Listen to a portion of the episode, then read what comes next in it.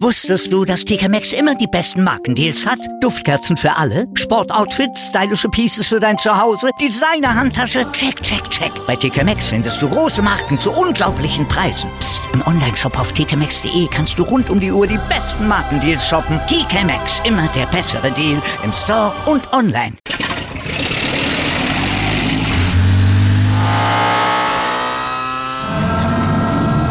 Von 0 auf 100. Aral feiert 100 Jahre mit über 100.000 Gewinnen. Zum Beispiel ein Jahr frei tanken. Jetzt ein Dankeschön, rubbellos zu jedem Einkauf. Alle Infos auf aral.de. Aral, alles super. Hallo und herzlich willkommen zu einer neuen Folge Bleu Bleu Rugby, dem deutschsprachigen Podcast über französischen Vereins Rugby. Wir haben heute fünf Knockout-Spiele im Programm, davon drei Derbys und ein bisschen was an drumherum, das wir sicherlich auch besprechen müssen. Wir fangen an mit den Barrage, den Viertelfinalspielen der Top 14. Das erste am Freitagabend Racing 92 gegen Stade Francais, das Pariser Derby in der Paris La Défense Arena von Racing. 38 zu 21 ist es ausgegangen. Schwieriger, schwieriger Auftakt für, für Stade Francais. Racing, die fast Punkte für die Minute gemacht haben und schnell 35-0 vorne lagen. Stade Francais sind dann nochmal zurückgekommen, aber muss man vielleicht auch sagen, gegen eine Mannschaft, die schon so früh so klar vorne lag, ist das jetzt sicherlich in der zweiten Halbzeit nicht mehr so das knappe Spiel gewesen, das man sich erhofft, erwünscht hätte. Ja, klar, Stade Francais haben sich nochmal zurückgekämpft, aber Racing haben sicherlich auch nicht mehr so ganz so gut gespielt, wie sie es spielen können. So oder so, aber ein eindeutiges Ergebnis. Rausragender Spieler in dieser Partie definitiv äh, Gael Ficou der gegen seinen Ex-Verein hier wirklich ein, eine absolute Show abgezogen hat, auch den allerersten Versuch gelegt hat nach nicht mal fünf Minuten. Für Stade Francais definitiv der herausragende Spieler weiter Sekou Makalou. Man darf hoffen, dass er endlich seine Zeit im Timeout der französischen Nationalmannschaft abgesessen hat, nach dem, ich weiß nicht, wie nennen wir es, Emperor Fiasco vor ein paar Jahren und seinem Bruder, der sich von, von der Tribüne aus an einer ähm, Schubserei oder Rangelei auf dem Feld beteiligt hat. Ähm, das, was er auf dem Feld geleistet hat, war bei ihm ja nie wirklich das Problem. Absolut einer der herausragenden Spieler und denke, dieses Jahr, jetzt im Sommer, sollte es definitiv wieder der Fall sein, äh, mit dem kurzen Turnaround zwischen dem Finale der Top 14 und der Tournee nach Australien und den Quarantänebedingungen wird es ja eine sehr durchmischte Mannschaft, bei der viele der üblichen Stammspieler fehlen werden. Ich denke, in jedem Fall wird da Sekou Makalou wieder endlich seinen Platz wiederfinden. Als Verein für Stade Francais ist das hier sicherlich, ja, ich meine, enttäuschend. Klar, man, es ist ein Viertelfinale, man will gewinnen, aber es ist, dass sie überhaupt dahin gekommen sind, war ja im Laufe der Saison gar nicht so ersichtlich, dass sie sich da nochmal so zurückgekämpft haben, trotz all dem, ähm, was, wie sie diese Saison begonnen haben und was so passiert ist. Diese 25 Corona-Fälle, die sie in der Vorbereitung hatten, die alten Tweets, die hochgekommen sind, die ganze Fiku-Saga und sportlich sah es ja auch aufgrund dessen ja lange nicht so aus, als würden sie wieder in die Playoffs kommen oder würden sie in die Playoffs kommen. Seit 2015, seit dem Meistertitel waren sie ja nicht mehr da. Von daher ist das hier jetzt äh, werden Sie damit absolut zufrieden sein. Sie sind endlich wieder im Champions Cup angekommen. Herr Dr. Wild wird natürlich denken, okay, für das, was Sie investiert haben, für das, was dieser Kader kostet, ist das zu wenig. Ist es auch, klar. Aber man darf ja nicht vergessen, dass es ein Prozess ist. Teuer war der, war der Kader die letzten sechs Jahre auch. Und da sind sie nicht in die Playoffs gekommen. Von daher ist es ein Fortschritt. Ist es ein zu kleiner Fortschritt? Vielleicht, aber es ist ein Fortschritt. Sie sind wieder zurück im Champions Cup. Sie müssen vielleicht nicht mehr so viel Geld investieren, um die Spieler anzulocken. Das wird schon werden. Ich glaube, da die nächsten Jahre wird das wieder, werden sie wieder da die, an die eigenen Ansprüche anknüpfen können. Lange mussten auch die Fans von Bordeaux auf eine Rückkehr in die Playoffs warten. Union Bordeaux-Bègles hat es ja beim letzten Mal noch gar nicht gegeben. Die haben sich ja erst äh, vor zehn Jahren quasi durch eine Fusion neu gegründet nachdem man jetzt jahrelang auf Platz 7, 8 gelandet ist, nachdem sie die letzte abgebrochene Saison auf dem ersten Tabellenplatz beendet haben, sind sie jetzt endlich in den Playoffs und endlich im Halbfinale. 25 zu 16 haben sie gegen Clermont gewonnen. Clermont etwas enttäuschende Saison für sie alle, die sie gespielt haben. Wird da jetzt zwangsläufig der Umbruch kommen? Wir haben einige Spieler gesehen, die jetzt den, die den Verein verlassen. Peter Beetham, Tim Nanai Williams und natürlich auch das Trainerteam um Franck Azema, Wohin Franck Azemar gehen wird nächste Saison, wissen wir immer noch nicht. Co-Trainer Bernard Goutard wird anscheinend Co-Trainer von New Orleans in der Major League Rugby. Auch eine kleine Überraschung, aber eine schöne Überraschung, finde ich. Aber müssen wir mal schauen. Clermont, sie haben ganz klar definierte Probleme. Das Gedränge ist ein bisschen mittelmäßig. Die Gasse war über weite Teile der Saison eine wirkliche Katastrophe. Und dann, damit kannst du dann eben halt auch keine, keine Playoff-Spiele gewinnen.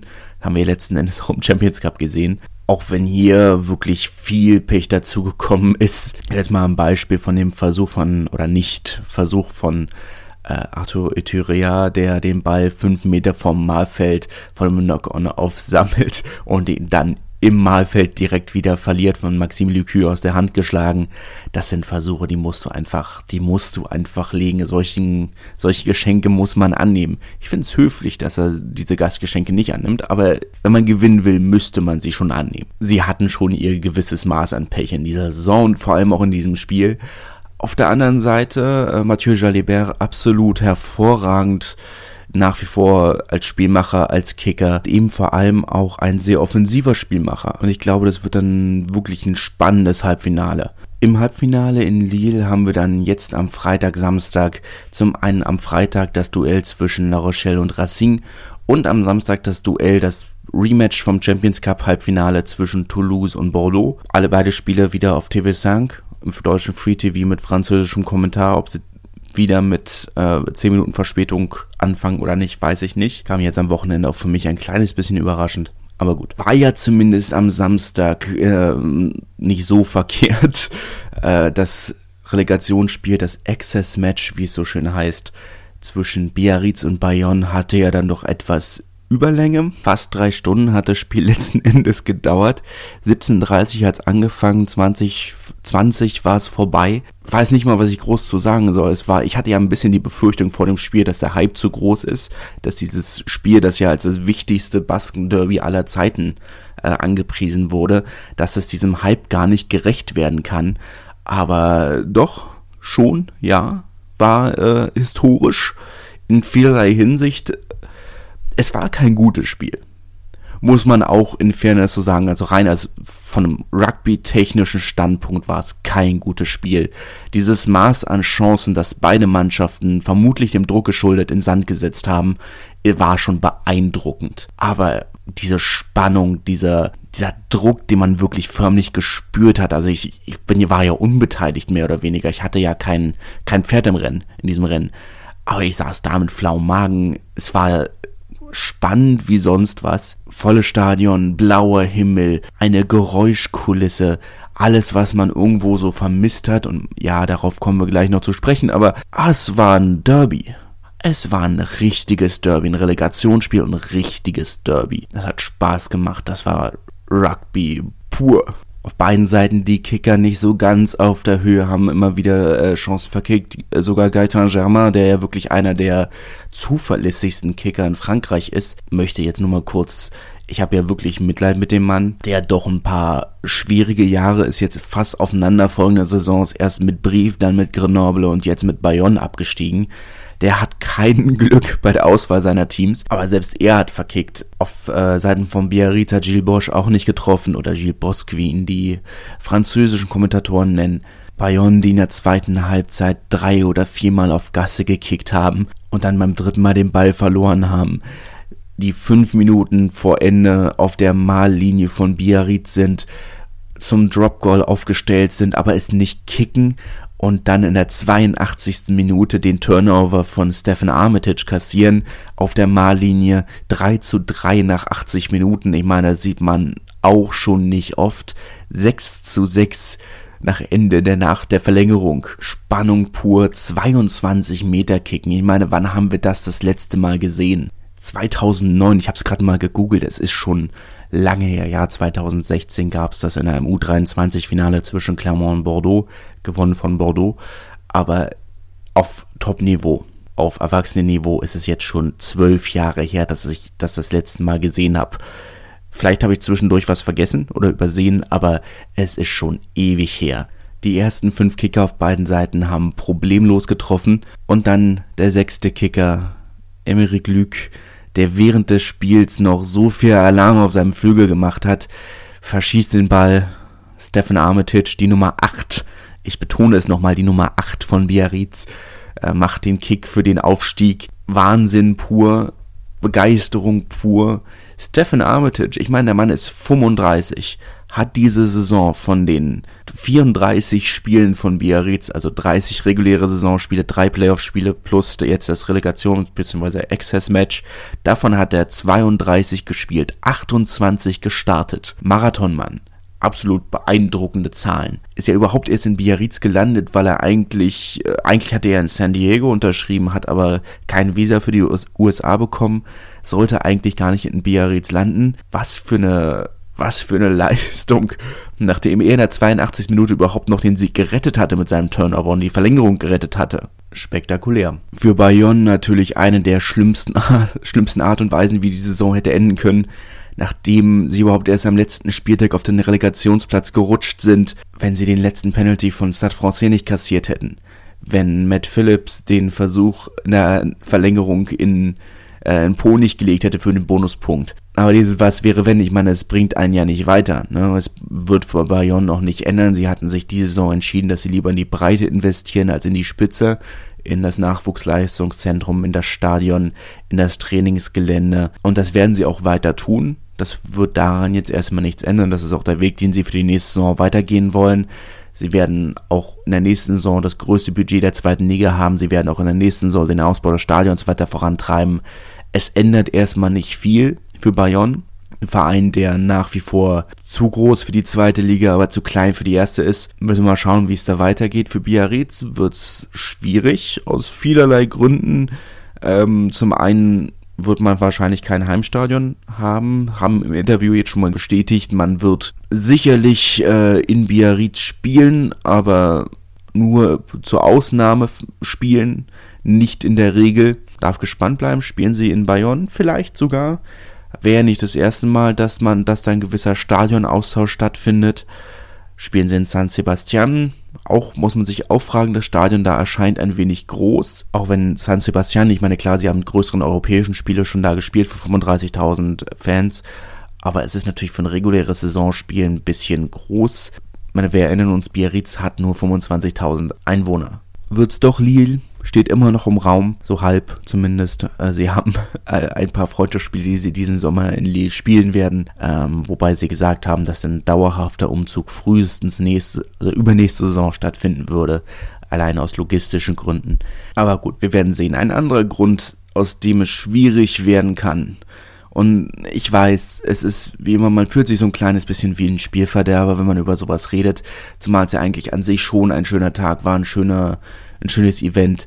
Aber Spielverderber hin oder her, müssen wir leider doch nochmal über Corona reden. Es gab ja Regeln von der Liga, es gab Auflagen vom Staat. 5000 Fans waren zugelassen, keiner Alkoholverkauf, Maskenpflicht und äh, Gesundheitsnachweis, also Test oder Impfpass, wie bei uns auch. Und während des Spiels hat man schon gedacht, irgendwas stimmt da nicht. Ich habe auch während des, ich habe hab auf Wikipedia nachgeguckt und ja, siehe da, das Stadion der Parc des Sports Aguilera hat 9500 Sitzplätze. Bei 5000 zugelassenen Fans. Und ich bin jetzt nicht das große Mathe-Genie, aber heißt für mich, dass mehr oder weniger jeder zweite Platz hätte frei bleiben müssen. Und Beide Tribünen waren mehr oder weniger ausverkauft. Es gab auf der Haupttribüne unten rechts äh, waren noch so ein paar freie Plätze, aber ansonsten war das Stadion ausverkauft. Also nicht ausverkauft, zumindest voll. Das sieht auch die Staatsanwaltschaft äh, ähnlich oder hat die Staatsanwaltschaft ähnlich gesehen. Auch gegen das Verbot des Verkaufs von Alkohol wurde, wurde wohl verstoßen. Äh, die Maskenpflicht sei nicht durchgesetzt worden und das hat man auch auf den Tribünen gesehen und äh, der Gesundheitsnachweis sei systematisch nicht kontrolliert worden. Und hier kommen wir jetzt schon wieder an den Punkt, wo wieder auffällt, weshalb ich meine Probleme mit ich sage mal, mit der Vereinsführung von Biarritz habe. Ich meine gewisse Dinge, wie dass er seine Spieler dafür bezahlt, nicht mit bestimmten Medien zu reden oder nicht auf bestimmte kritische Fragen zu antworten, dass er der kritischen Presse, wenn man sie so nennen kann, also Presse, die kritisch berichtet hat in der Vergangenheit, den Zugang zur Pressetribüne verwehrt, aber ich verstehe halt viele Dinge einfach wirklich überhaupt nicht. Okay, das, den Konflikt mit dem Rathaus kann ich nachvollziehen. Der Verein tut, was er Unmengen tun muss, um ähm, um sein Stadionprojekt weiter voranzutreiben, das sicherlich notwendig ist. Die Infrastruktur vom Verein ist katastrophal, das sagen sie selber. Das ist absolut nachvollziehbar. Nur das Stadion ist verdammt klein und heutzutage reicht das Stadion selbst alleine ja nicht aus, um einen Verein irgendwo zu finanzieren. Okay, ne, eine Sache. Aber er kann sich doch nicht auf einen Sonntagvormittag hinstellen bei Radio Monte Carlo und sagen, nee, also es waren 5000 Menschen im Stadion und wenn da mehr waren, dann nur, weil wir den äh, Präfekt und seine Familie eingeladen haben. Woraufhin der Präfekt natürlich gesagt hat, ja, nee, habt ihr nicht hier, ich habe ich hab Tickets gekauft, hier ist der Beleg. Was, was sollen die lügen? Heute auch wieder im Media Olympique hat er wieder gesagt, nein, es waren nur 5000 Menschen im Stadion, es waren nur 5000 Menschen im Stadion, 5000 Menschen aus Biarritz. A, wir haben alle gesehen, dass das nicht stimmt. Es ist, für wie dumm hält er uns? Das, das verstehe ich halt nicht. Warum so lügen und warum so offensichtlich lügen? Und weil selbst, selbst, selbst der Zusatz 5000 Menschen aus Biarritz, so die Implikation, dass ja alles, was darüber geht, nur die Schuld von Bayern gewesen sein kann. Aber selbst diese 5000 stimmen ja nicht, weil von den 5000 Fans 1500 Tickets nach Bayonne gegangen sind. Auch das stimmt ja schon nicht. Warum lügen und warum so offensichtlich lügen? Ich verstehe es halt nicht. Wenn RMC berichtet, äh, die Ticketkontrolle oder es, die das System zur Ticketkontrolle sei über, überhitzt ausgefallen. Okay, ich weiß es nicht. Ich denke halt trotzdem, es muss ja eine manuelle Möglichkeit geben, das zu überprüfen. Und selbst das ist ja keine Erklärung für die vermutlich bewusste Hin Hinwegsetzung über die Auflagen. Natürlich kann man über die Auflagen streiten. Das ist ja nicht der Punkt. Aber sie haben diesen Auflagen zugestimmt. Ich, ich verstehe es nicht. Es ist auch in ihrem Statement, das sie auf Twitter und Instagram verbreitet haben, kein Kommentar zu den zu dieser offensichtlichen Überschreitung der Zuschauerzahlen oder der zugelassenen Zuschauerzahlen. Kein Wort dazu. Nur, ja, wir haben uns doch bis jetzt immer engagiert und äh, wir haben einmal Masken verteilt und ja, das müsst ihr uns jetzt einfach so, äh, wenn man es jetzt mal hochrechnet, dass Stade Francais 5000 Euro Strafe kassiert hat, weil zwei Spieler zusammen ein Eisbad genommen haben. Sollte Biarritz straffrei davonkommen, wird es sicherlich auch in der ersten und zweiten Liga einige Präsidenten geben, die sehr unzufrieden sind. Es hat für alle viel Geld gekostet, alle haben versucht, sich dran zu halten, mehr oder manche mehr, manche weniger, aber dass sich die LNR bis jetzt nicht mit einem Wort dazu geäußert hat, zu sagen, okay, wir, wir untersuchen das oder wir haben was eingeleitet oder ein Untersuchungsverfahren einge, eingeleitet. Also das ist ja auch das Einzige, was ich von Biarritz erwartet hätte, zu sagen, wir können uns zu den Vorgängen noch nicht äußern, wir untersuchen es und äußern, geben eine Stellungnahme ab, wenn wir mehr wissen. Mehr braucht's ja aktuell gar nicht. Sie müssen noch nicht mal irgendeine Schuld eingestehen. Aber dieses Lügen, wenn sie den Mund aufmachen, das verstehe ich nicht es ergibt keinen Sinn. Es ist, naja, gut. Es geht hier jetzt auch nicht irgendwie darum, dem Verein irgendwie was äh, zu unterstellen oder was die Vereinsführung ja auch irgendwo behauptet hat, es ging hier um eine Schmutzkampagne. Aber wir sind doch alle nicht blind. Wir haben gesehen, dass beide Tribünen voll waren. Und wirklich voll. Ihr könnt euch gerne die Highlight-Videos auf äh, auf YouTube, ich wollte ja als Highlight-Video, es gab nicht wirklich viele Highlights, die man hätte zeigen können, aber das, die Zusammenfassung auf YouTube angucken. Die Tribünen waren voll. Rein mathematisch müssen sie über die zugelassene Zahl an Menschen im Stadion hinausgegangen sein. Rein logisch. Wir sind doch nicht dumm. Also vielleicht schon, aber nicht so dumm und vor allem nicht so blind. Ihr habt vielleicht mitbekommen, dass es mich ein wenig sauer macht, wenn man versucht, uns so für, für so dumm zu verkaufen. Das kann doch nicht wahr sein. Ich meine jetzt mal ehrlich. Zu allen anderen Dingen kann ich mich nicht äußern. Ich weiß nicht, ob sie Alkohol verkauft haben. Ich weiß nicht, äh, ob sie die Gesundheitsnachweise kontrolliert haben. Und es geht auch nicht darum, irgendwo am Ergebnis zu rütteln. Am Ergebnis wird nicht gerüttelt werden. Beide Vereine, Bayern Biarritz, brauchen beide Planungssicherheit, weil sonst wird, egal wie, es wird ja, wäre ja eine katastrophale Saison, wenn sie sich nicht richtig vorbereiten können. Da wird nichts passieren. Aber, naja. Sollte es irgendwelche Ergebnisse geben, halte ich euch natürlich auf dem Laufenden. Aber ja, von meinem Empfinden und vor einem Krisenkommunikationshintergrund ist das einfach eine sehr fragwürdige Art und Weise, mit äh, einem solchen, mit diesen Vorgängen umzugehen. Aber gut, kommen wir zu den Frauen. Da gab es nämlich auch die beiden Halbfinalspiele. in der ersten Liga. Zum einen das Duell zwischen dem ASM Romagna, dem Team, das vor zwei oder drei Jahren äh, dem ASM Clermont-Vergne quasi einverleibt wurde, beziehungsweise der Amateursparte des Vereins und äh, den amtierenden Meisterinnen aus Montpellier. Eine äh, mittelschwere Überraschung, äh, die sich da in, in Toulouse abgespielt hat. 20 zu 16 hat Romagna gewonnen. Montpellier hat eine schwierige Saison, haben wirklich viele Spiele nicht gespielt, haben natürlich auch viele Nationalspielerinnen immer wieder abgestellt, die lange gefehlt haben. Da konnte, also mit den Nationalspielerinnen, die abgestellt wurden und den vielen Spielen, die sie nicht gespielt haben, da konnte nicht wirklich ein, oder hatten nicht wirklich die Chance als, als Team zu wachsen. Aber es ist schon eine, eine mittelschwere Überraschung. Montpellier haben ja die, die haben ja die letzten Jahre komplett dominiert. Schon eine, eine kleine Sensation, dass sie hier im Halbfinale schon ausscheiden. Außerdem war das das letzte Spiel der ehemaligen französischen Kapitänin Gaël Mignon. Auch da einmal ein, eine kleine Runde Applaus für eine wirklich herausragende Karriere, die sie hingelegt hat. Eine der emblematischsten Spielerinnen des französischen Rugbys in den letzten Jahren, oder letzten 15 Jahren. Für Romagna ist es eine Premiere, dass sie überhaupt ins Halbfinale gekommen sind. Da wollten sie auch hin, da haben sie sich selber gesehen.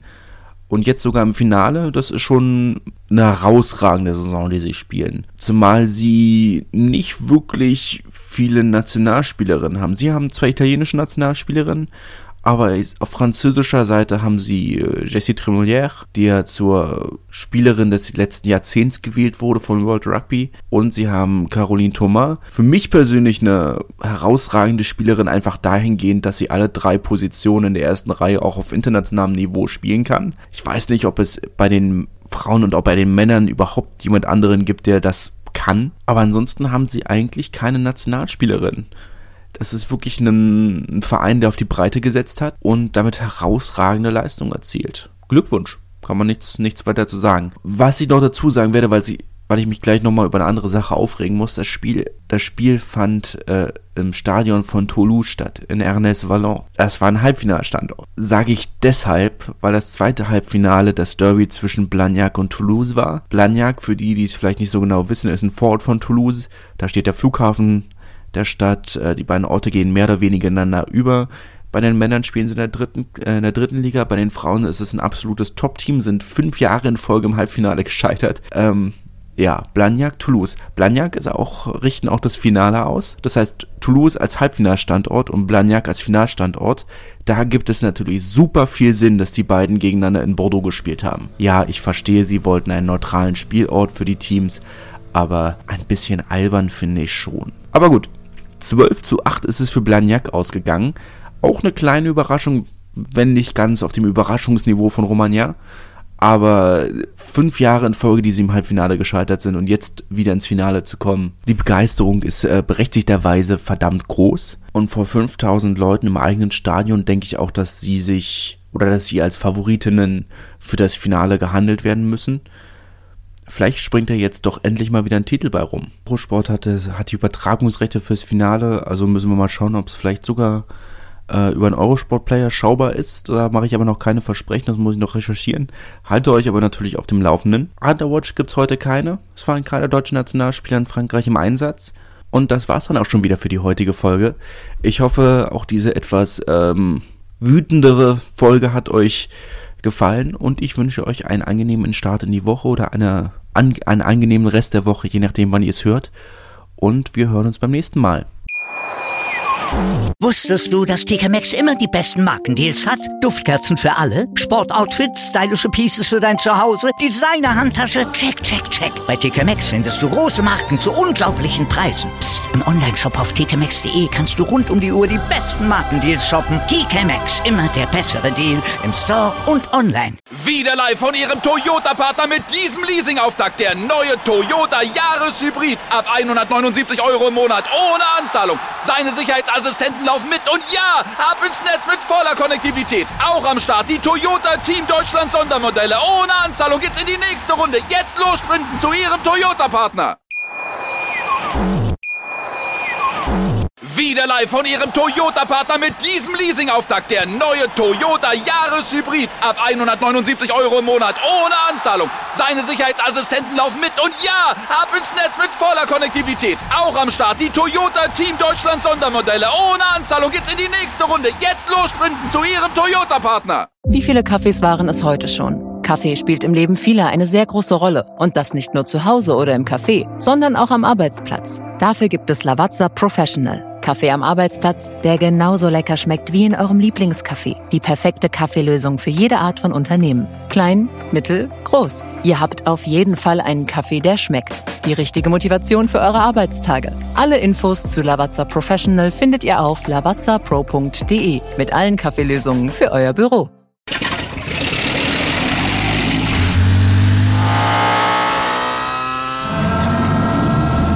Von 0 auf 100. Aral feiert 100 Jahre mit über 100.000 Gewinnen. Zum Beispiel ein Jahr frei tanken. Jetzt ein Dankeschön, rubbellos zu jedem Einkauf. Alle Infos auf aral.de. Aral, alles super.